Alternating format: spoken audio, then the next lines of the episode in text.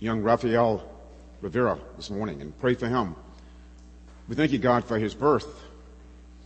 Father, we ask that you would be with him and give the doctors wisdom as they work with him, that he might even be able to come home today. We rejoice with Pastor Robert and Ruth and pray, Father, that you would encourage them. Father, we, we're missing our ladies this morning, and yet, or at least some of them, and we thank you, Lord, for those that they're able to build way. And Father, we ask that as they finish up this morning, Father, that you would just encourage them, Father, that they'd be able to come home and Lord, and just be uh, encouraged, Father, to walk with you and live for you and do the things, Father, that you've laid on their hearts. And Father, as we look at your word, as we look at Galatians chapter 5 today, Father, as we talk about walking in the Spirit, we ask, Father, that your Spirit might be filling us, that we might be yielding our lives to you, Father, so that you might speak to us. Father, I ask that you give me freedom, Lord, to preach your word, and that our hearts might be open to you. I pray this in Jesus' name. Amen. Good to see you. It's a good crowd. In, spite of the fact that we have around 100 ladies that are at retreat this weekend. As we look at walking in the Spirit, I look back over the years at the number of men and women I've talked with who seriously considered giving up on their walk with God. Some gave in to the lie of Satan. Others struggled to some deep, deep struggles, and yet continued to walk with God. I can understand. Sometimes it seems that the, the Christian's walk is overwhelming. As I've talked with people and hear them say, I, Pastor Ralph, I, I did it again. I, I, I fell again. There are times that we want to quit and give up. And yet, praise be God, the Spirit lives within us.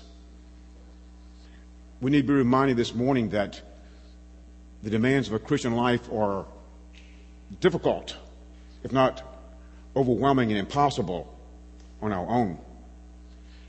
We need to remember this morning that it's through the Spirit that we're able to walk that life. Today, as we look again in our series on the Holy Spirit, we look at Galatians chapter 5. If you haven't already turned there, Galatians chapter 5, verses 13 through 26. We'll be looking at walking by the Spirit, walking in the Spirit. And we see that as we walk in the Spirit, we don't give in to the desires of the flesh. Years ago, it's been many, many years, as a freshman at Southeastern Bible College in Birmingham, but one of the classes that everybody had to take at Southeastern was Spiritual Life 101. It was a basic life on uh, spiritual formation, walking with God, serving Him. Dr. Alden Gannett was the president, but he insisted every semester that he teach that class. It's been many, many years, around 30, I guess, or more. But I still remember Dr. Gannett walking, pacing back and forth. And he'd look at us as he was talking. He says, the spiritual life is a matter of walking. And he would say, walk, walk by the Spirit, walk. And he would take these defined steps, walk we're to walk. And his whole point was that in daily dependence, step by step, moment by moment, we're to look to God. We're to trust in Him. And he stressed that. It's easy for us in the midst of life to lose that mindset that it is daily, moment by moment, leaning on God, and, and, it's easy for us to move toward works of the flesh, striving to do things. Earlier in Galatians chapter 3, verse 3, Paul says, Are you so foolish? Have you begun by the Spirit? And are you now being perfected by the flesh?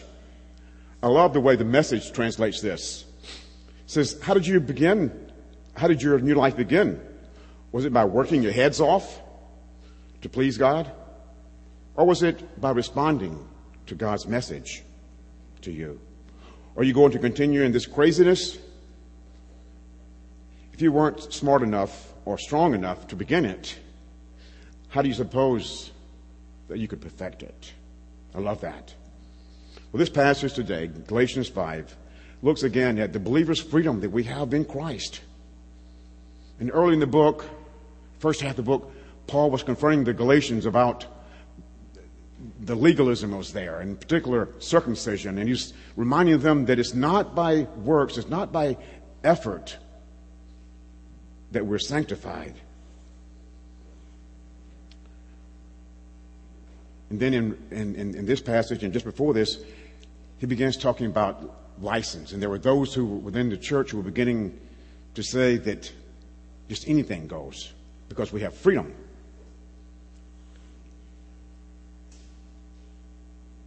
I'll never forget, as a freshman and a brand new believer, about a year old in Christ, I walked over to one of the dorms on Southeastern's campus and I was shocked to see centerfolds from Playboy scattered throughout one of the men's dorms. As I confronted them, they said, We're free. It's two guys, they're rebellious. We're free. We have freedom in Christ. Well, of course, the administration at Southeastern Bible College didn't too much like their application of our freedom in Christ. And of course, the pictures were torn down. One guy eventually dropped out. The other one lingered on. I'm not sure whatever happened to him. But Galatians 5:13 says that we're called to freedom, but we're not to use our freedom as an opportunity to flesh for flesh. You know, today I still encounter that same mindset sometimes. Not exactly like that.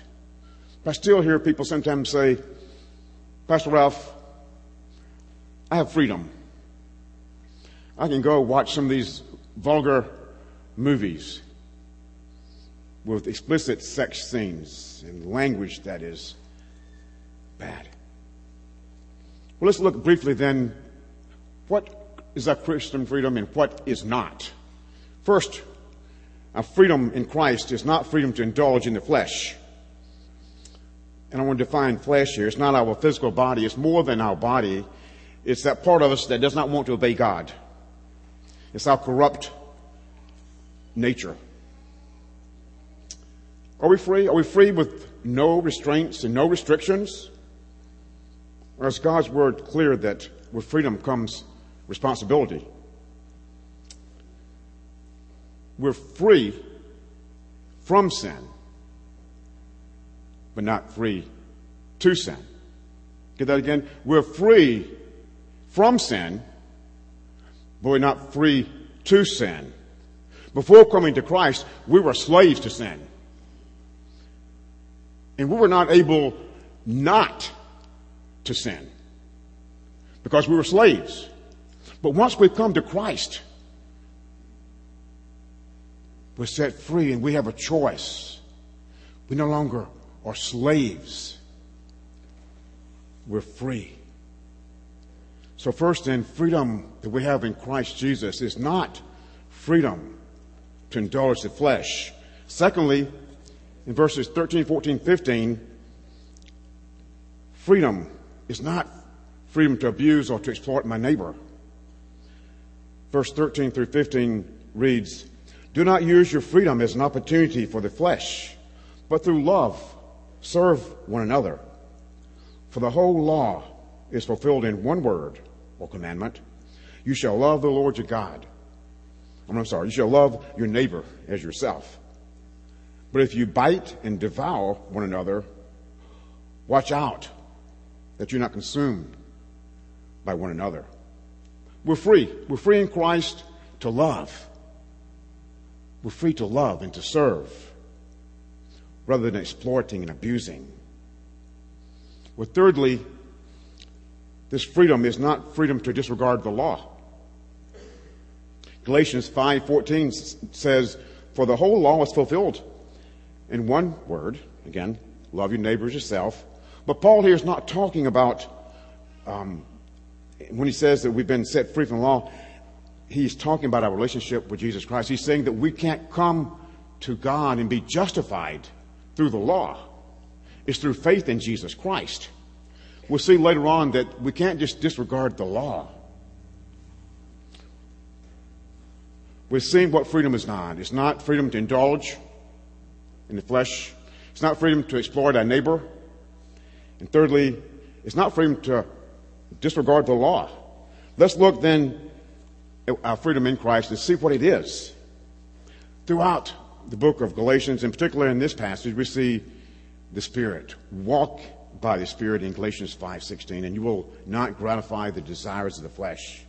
5.18, but if you're led by the Spirit, you're not under the law. And 5.25, if we live by the Spirit, let us also walk by the Spirit. We know that we've come to Christ because the Spirit of God convicted us. We know that it's the Spirit of God who converted us. We know that when we come to Christ that the Spirit of God indwells us. It's the Spirit who seals us for eternity. It's the Spirit who prays for us when we don't know how to pray. It's the Spirit even who sends friends to encourage us or to confront us. You see, we need the Spirit in our lives. We can't overcome the flesh in our own strength. Only the Spirit of God can overcome it and give us victory. We all struggle in different ways. Some of us come in this morning and, and our struggles are fears and anxiety. Others of us struggle, struggle sexually with pornography. Others it's just relationships. Sometimes it's jobs. Sometimes it's family. Sometimes I've had people come and say, Pastor, it's my family. It's my family. The truth is, is much of our struggles is because of our flesh. And by the flesh, again, I'm not talking about our physical flesh, but that part of me and you that seeks to go against God. What we see in these verses that we're to walk by the Spirit, to be led by the Spirit. We have freedom as we yield our lives to the Spirit. He enables us, one, to overcome the flesh, to overcome sin. And secondly, enables us to fulfill the law of love. And thirdly, He, he enables us to produce through the Spirit. Well, first, He enables us to overcome sin and self. Again, Galatians 5:16, walk by the Spirit, and you will not gratify the desires of the flesh. Easy enough said to walk. And the word here, walk, is translated keep on continually walking. Just like Dr. Gannett said in my class, walk, walk, keep on walking. But how does this happen? How, how does the Spirit work? He doesn't work in a vacuum. I think one thing that has to happen if we're to walk with God is we're to be in the Word studying it. If we study God's Word, it fills our hearts and minds. Colossians 3.16 says, let the word of Christ dwell in you richly. And as God's word dwells in us richly, it dominates our thinking. And secondly, if we're to walk with God, we need to be praying. We develop that close, intimate relationship with God. We recognize His voice as He quickens us, as He cries out to us. There's no eradication of sin, I wish.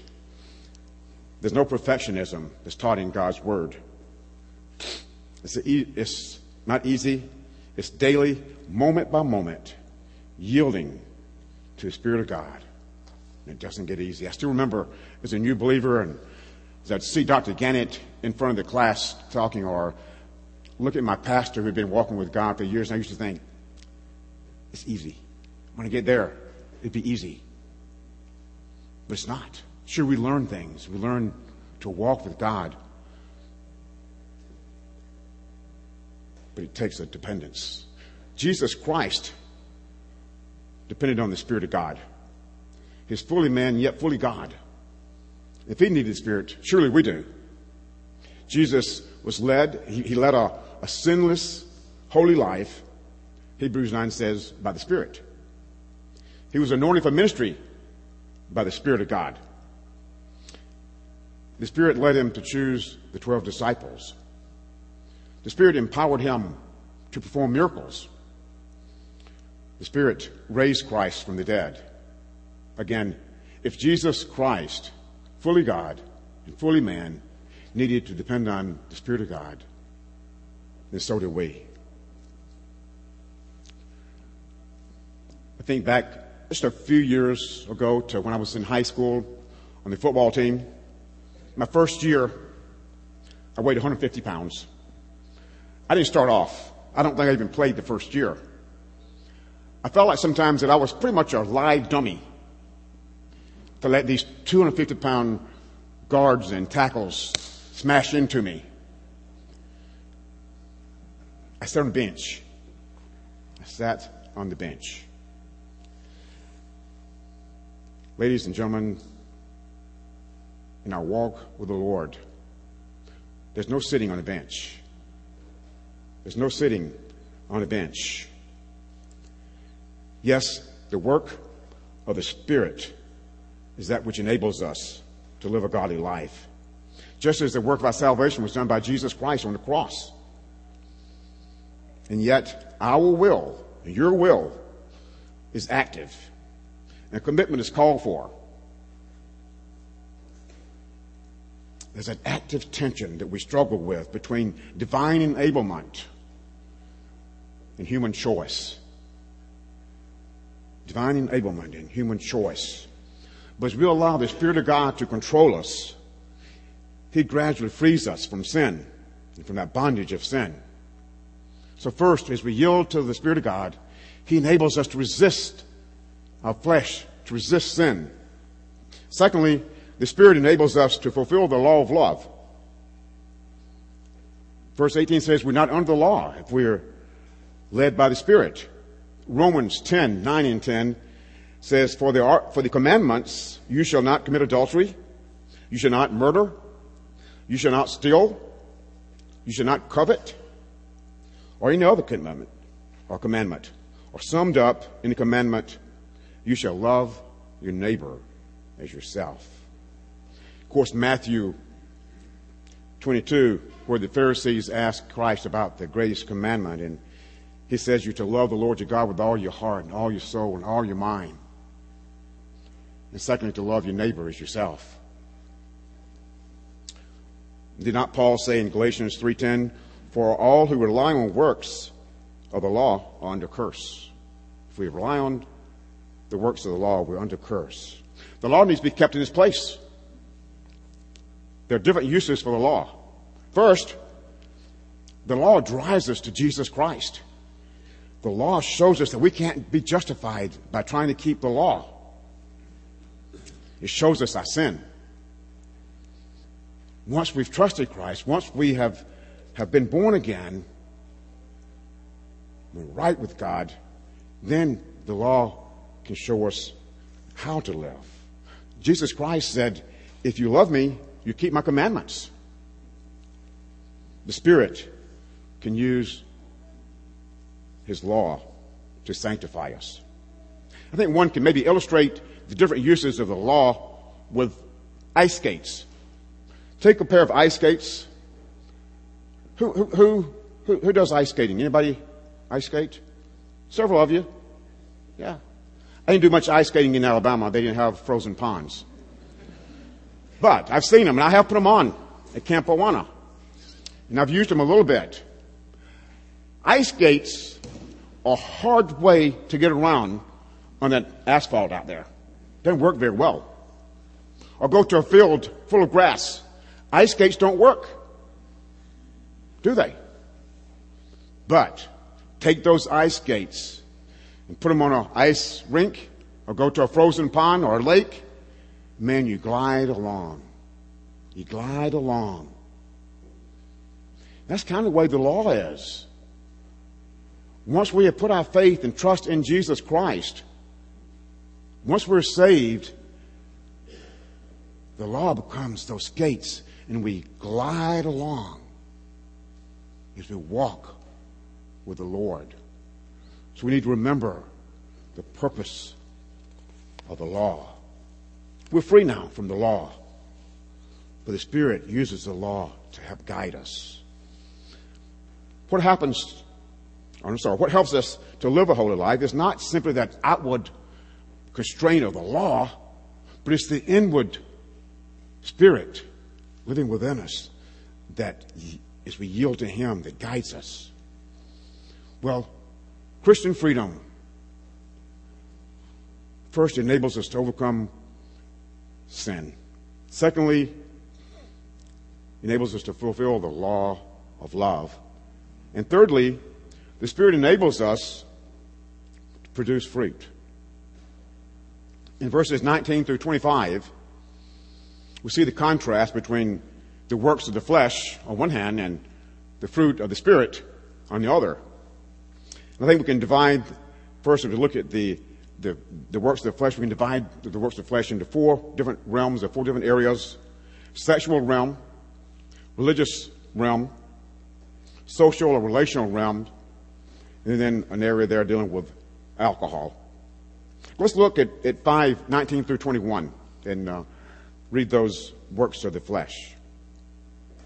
It says, Now the works of the flesh are evident sexual immorality, impurity, sensuality, idolatry, sorcery, enmity, strife, jealousy, fits of rage, or fits of anger, rivalries, dissension, division, envy, drunkenness, orgies, and things like these.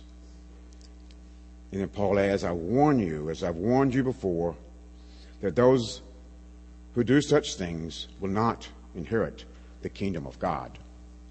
As you look at that list there of works by the flesh, it doesn't look very good, does it? That's a picture of you and me when we're not yielded to the Spirit of God. At least that's what we can become.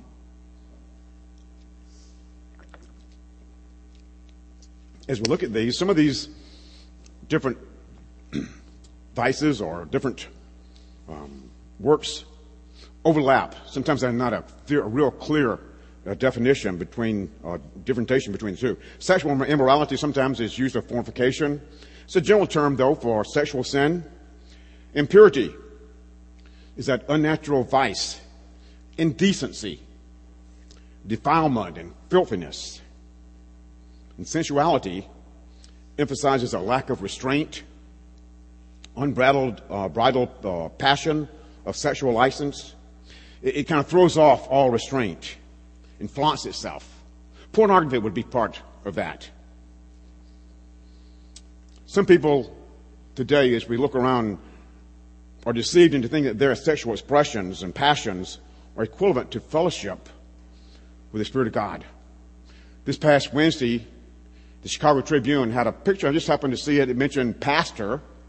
So probably a section about four by six, front page, picture of the pastor Followed through it to page eight, one entire full page of the Tribune talking about this guy. The Tribune says that the pastor would tell women to go into the back room and get undressed. Then he would join them. And then in his one-on-one sessions, he would encourage them to touch him and he would touch them. And the pastor had the audacity to say that this was prayer. He called it light therapy. L-I-G-H-T. And he was adamant that this therapy cured everything from drug addictions to yeast infections men and women, teenagers. This was Wednesday. Wednesday. the Tribune. The works of the flesh. Sometimes we're blinded to truth. The works of the flesh involve the sexual realm, but secondly, it involves the realm of religion. It's that refusal to worship the one true God. Idolatry. That's that blatant worship, blatant worship of other gods. And sorcery or magic is that tampering with the powers of evil. And third is the realm of society. And this is, again, those relationships. It affects the relationships within the church and within our families.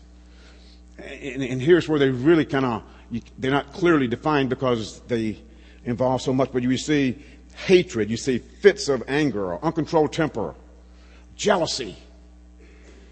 In other words, self glorification, desires for that, and envy, desiring what others have. Rivalries, that selfish ambitions, temper tantrums, dissensions and divisions and strife. Finally, is a realm of alcohol, wild parties and orgies. And then it says, and things like this, meaning that this is not a complete list of all that our flesh can do. It seems more and more we see all this strife and this anger and this, this enmity in our culture. We see it especially in driving on the streets or on the expressways. 75 year old J.C. King was upset with 41 year old Raymond, uh, Larry uh, Rehm he honked his horn at him for blocking, who'd blocked, blocked the traffic and he, blocked, blew the horn. And when Rehm got off the expressway, this guy followed him because he blew the horn at him. He first he threw his prescription bottle at him.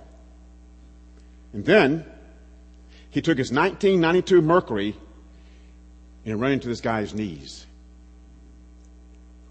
In Tony, Potomac, Maryland, Robin Ficker an attorney, and an ex-state legislator, knocked the glasses off a pregnant woman after she had had the nerve to ask him why he bumped her in his Jeep. Well, major study done in 2006, and this is, this is, you know, five years old, so we know it's gotten worse just by, by experience. But in 2006, a study by AAA showed that the rate of aggressive driving had risen by 51%. In those cases studied, 37% of the offenders used firearms. An additional 28% used other weapons, I'm assuming maybe knives or whatever.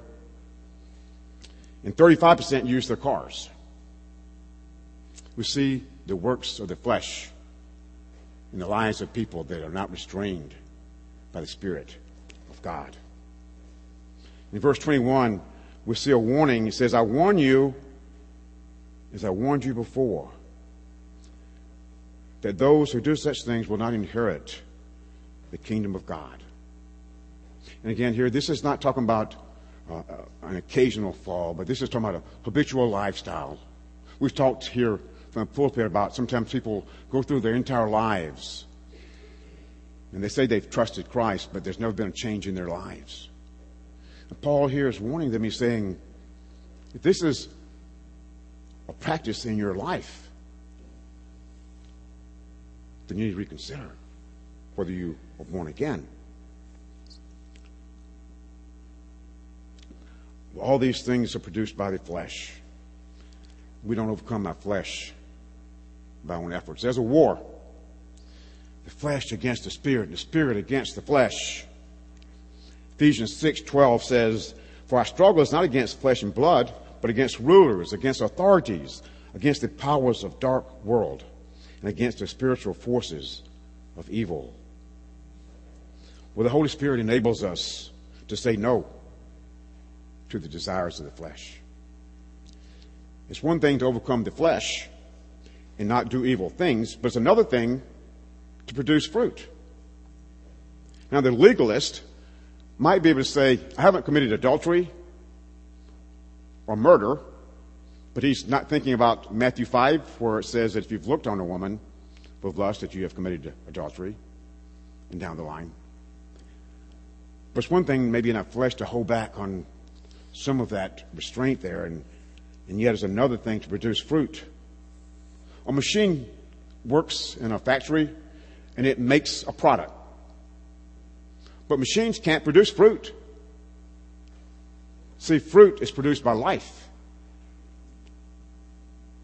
In our lives as believers, the Spirit of God is that life that produces fruit.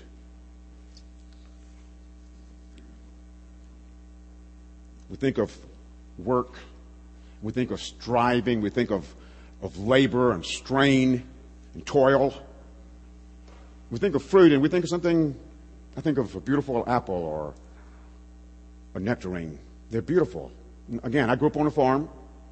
In my farm, my, my dad's farm, not mine, we had peach trees, we had apple trees, we had pecan trees, we had uh, five or six different kind of trees.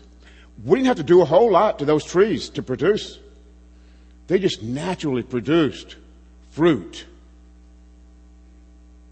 They just naturally produced fruit.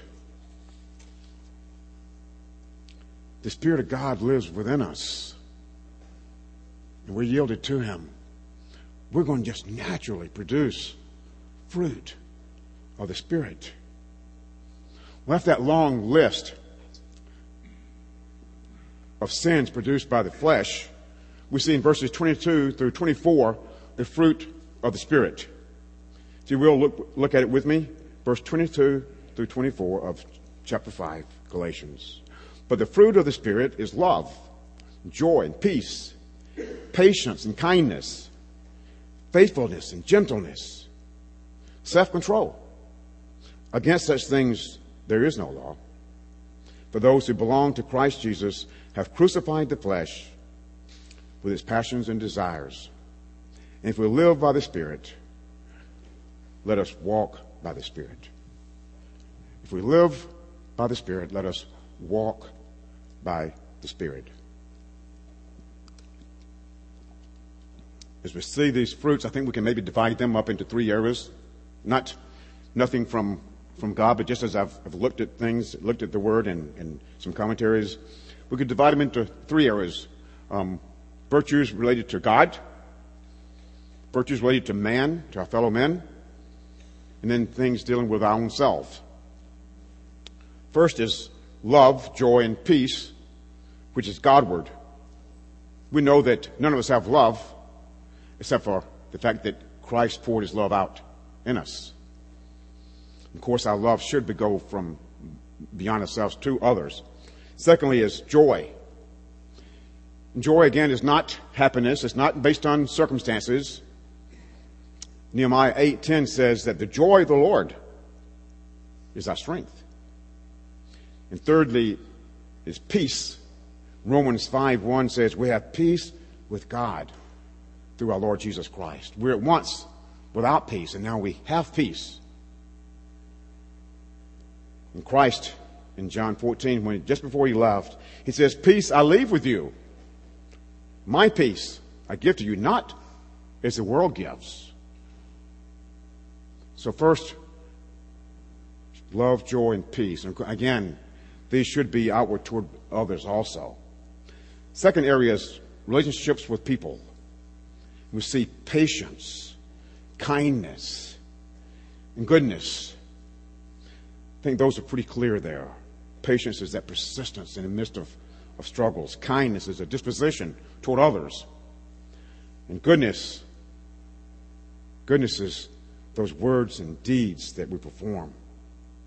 And my only thoughts when I think about the, this area here is the contrast between patience and kindness and goodness with hatred and anger and jealousy and discord and strife. The fruit of the Spirit is a list of virtues rather than a list of rules. Final grouping here is to ourselves. We're to be faithful. It's kind of like character things. We're to be faithful means reliable, loyal, dependable. We can be counted on, responsible, gentle. We should be gentle, humble, meek, self control, being able to restrain ourselves. J.I. Packer says that holiness is that naturalness of the risen man spiritually, just as sin is the naturalness of the dead man. And in pursuing holiness by obeying God, the Christian actually follows the deepest root desires within. Philippians 2 12 and 13 says, Work out your own salvation. Again, not work for your salvation, but work out your salvation. For it is God who works in you, both to will and to want. Again, we see the Spirit enabling us, the Spirit enabling us, giving us a desire to do those things. 2 Peter 1 says that His divine power has granted to us all things that pertain to life and to godliness. Well, Galatians 5:25 summarizes again our need for the Spirit. He says, "If we live by the Spirit, let us also walk by the Spirit." And literally means we walk in step. We walk in step with Spirit. We follow along His leading. If we're walking alongside the Spirit, we'll follow Him, we'll obey Him. And as we walk with Him, He enables us. He enables us to live that Christian life that's impossible without Him. He enables us to overcome the desires of the flesh, to not sin. He enables us to fulfill the law of love. He enables us to produce the fruit of the Spirit. Remember that God's in the midst of changing our lives. I read somewhere about it where a man said, You know, as I grow older, I'm looking more and more like my father. Not that people tell me, Ralph, you look like your dad. You look like your dad.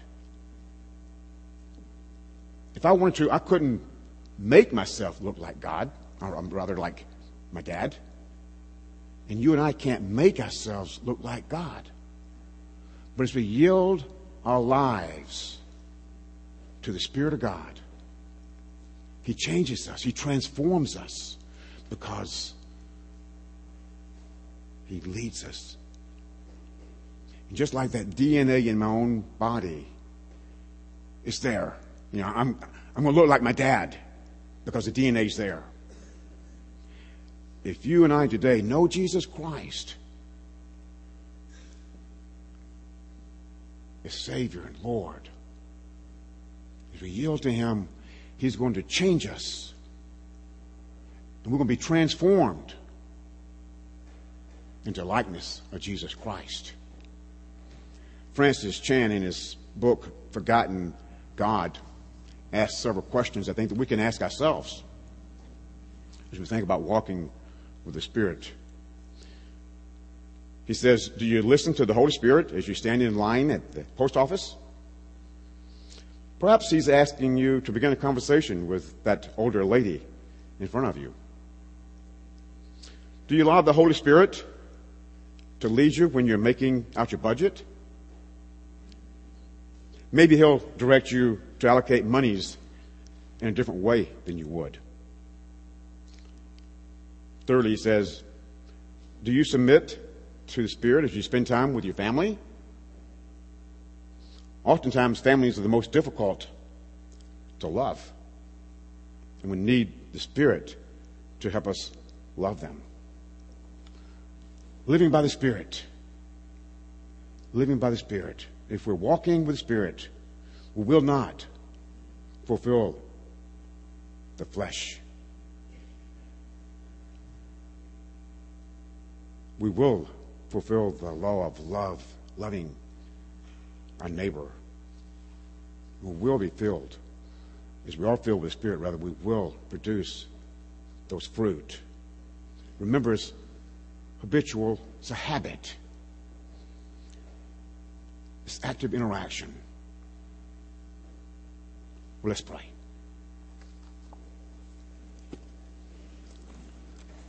Our gracious Father,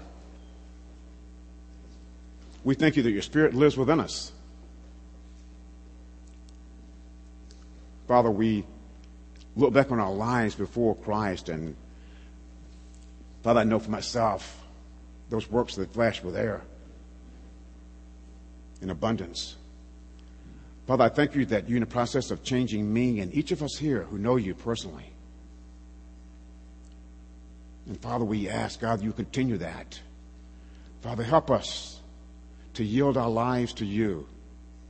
Lord, to submit to your authority. Father, help us to walk in step with you. We pray this in Jesus' name. Amen.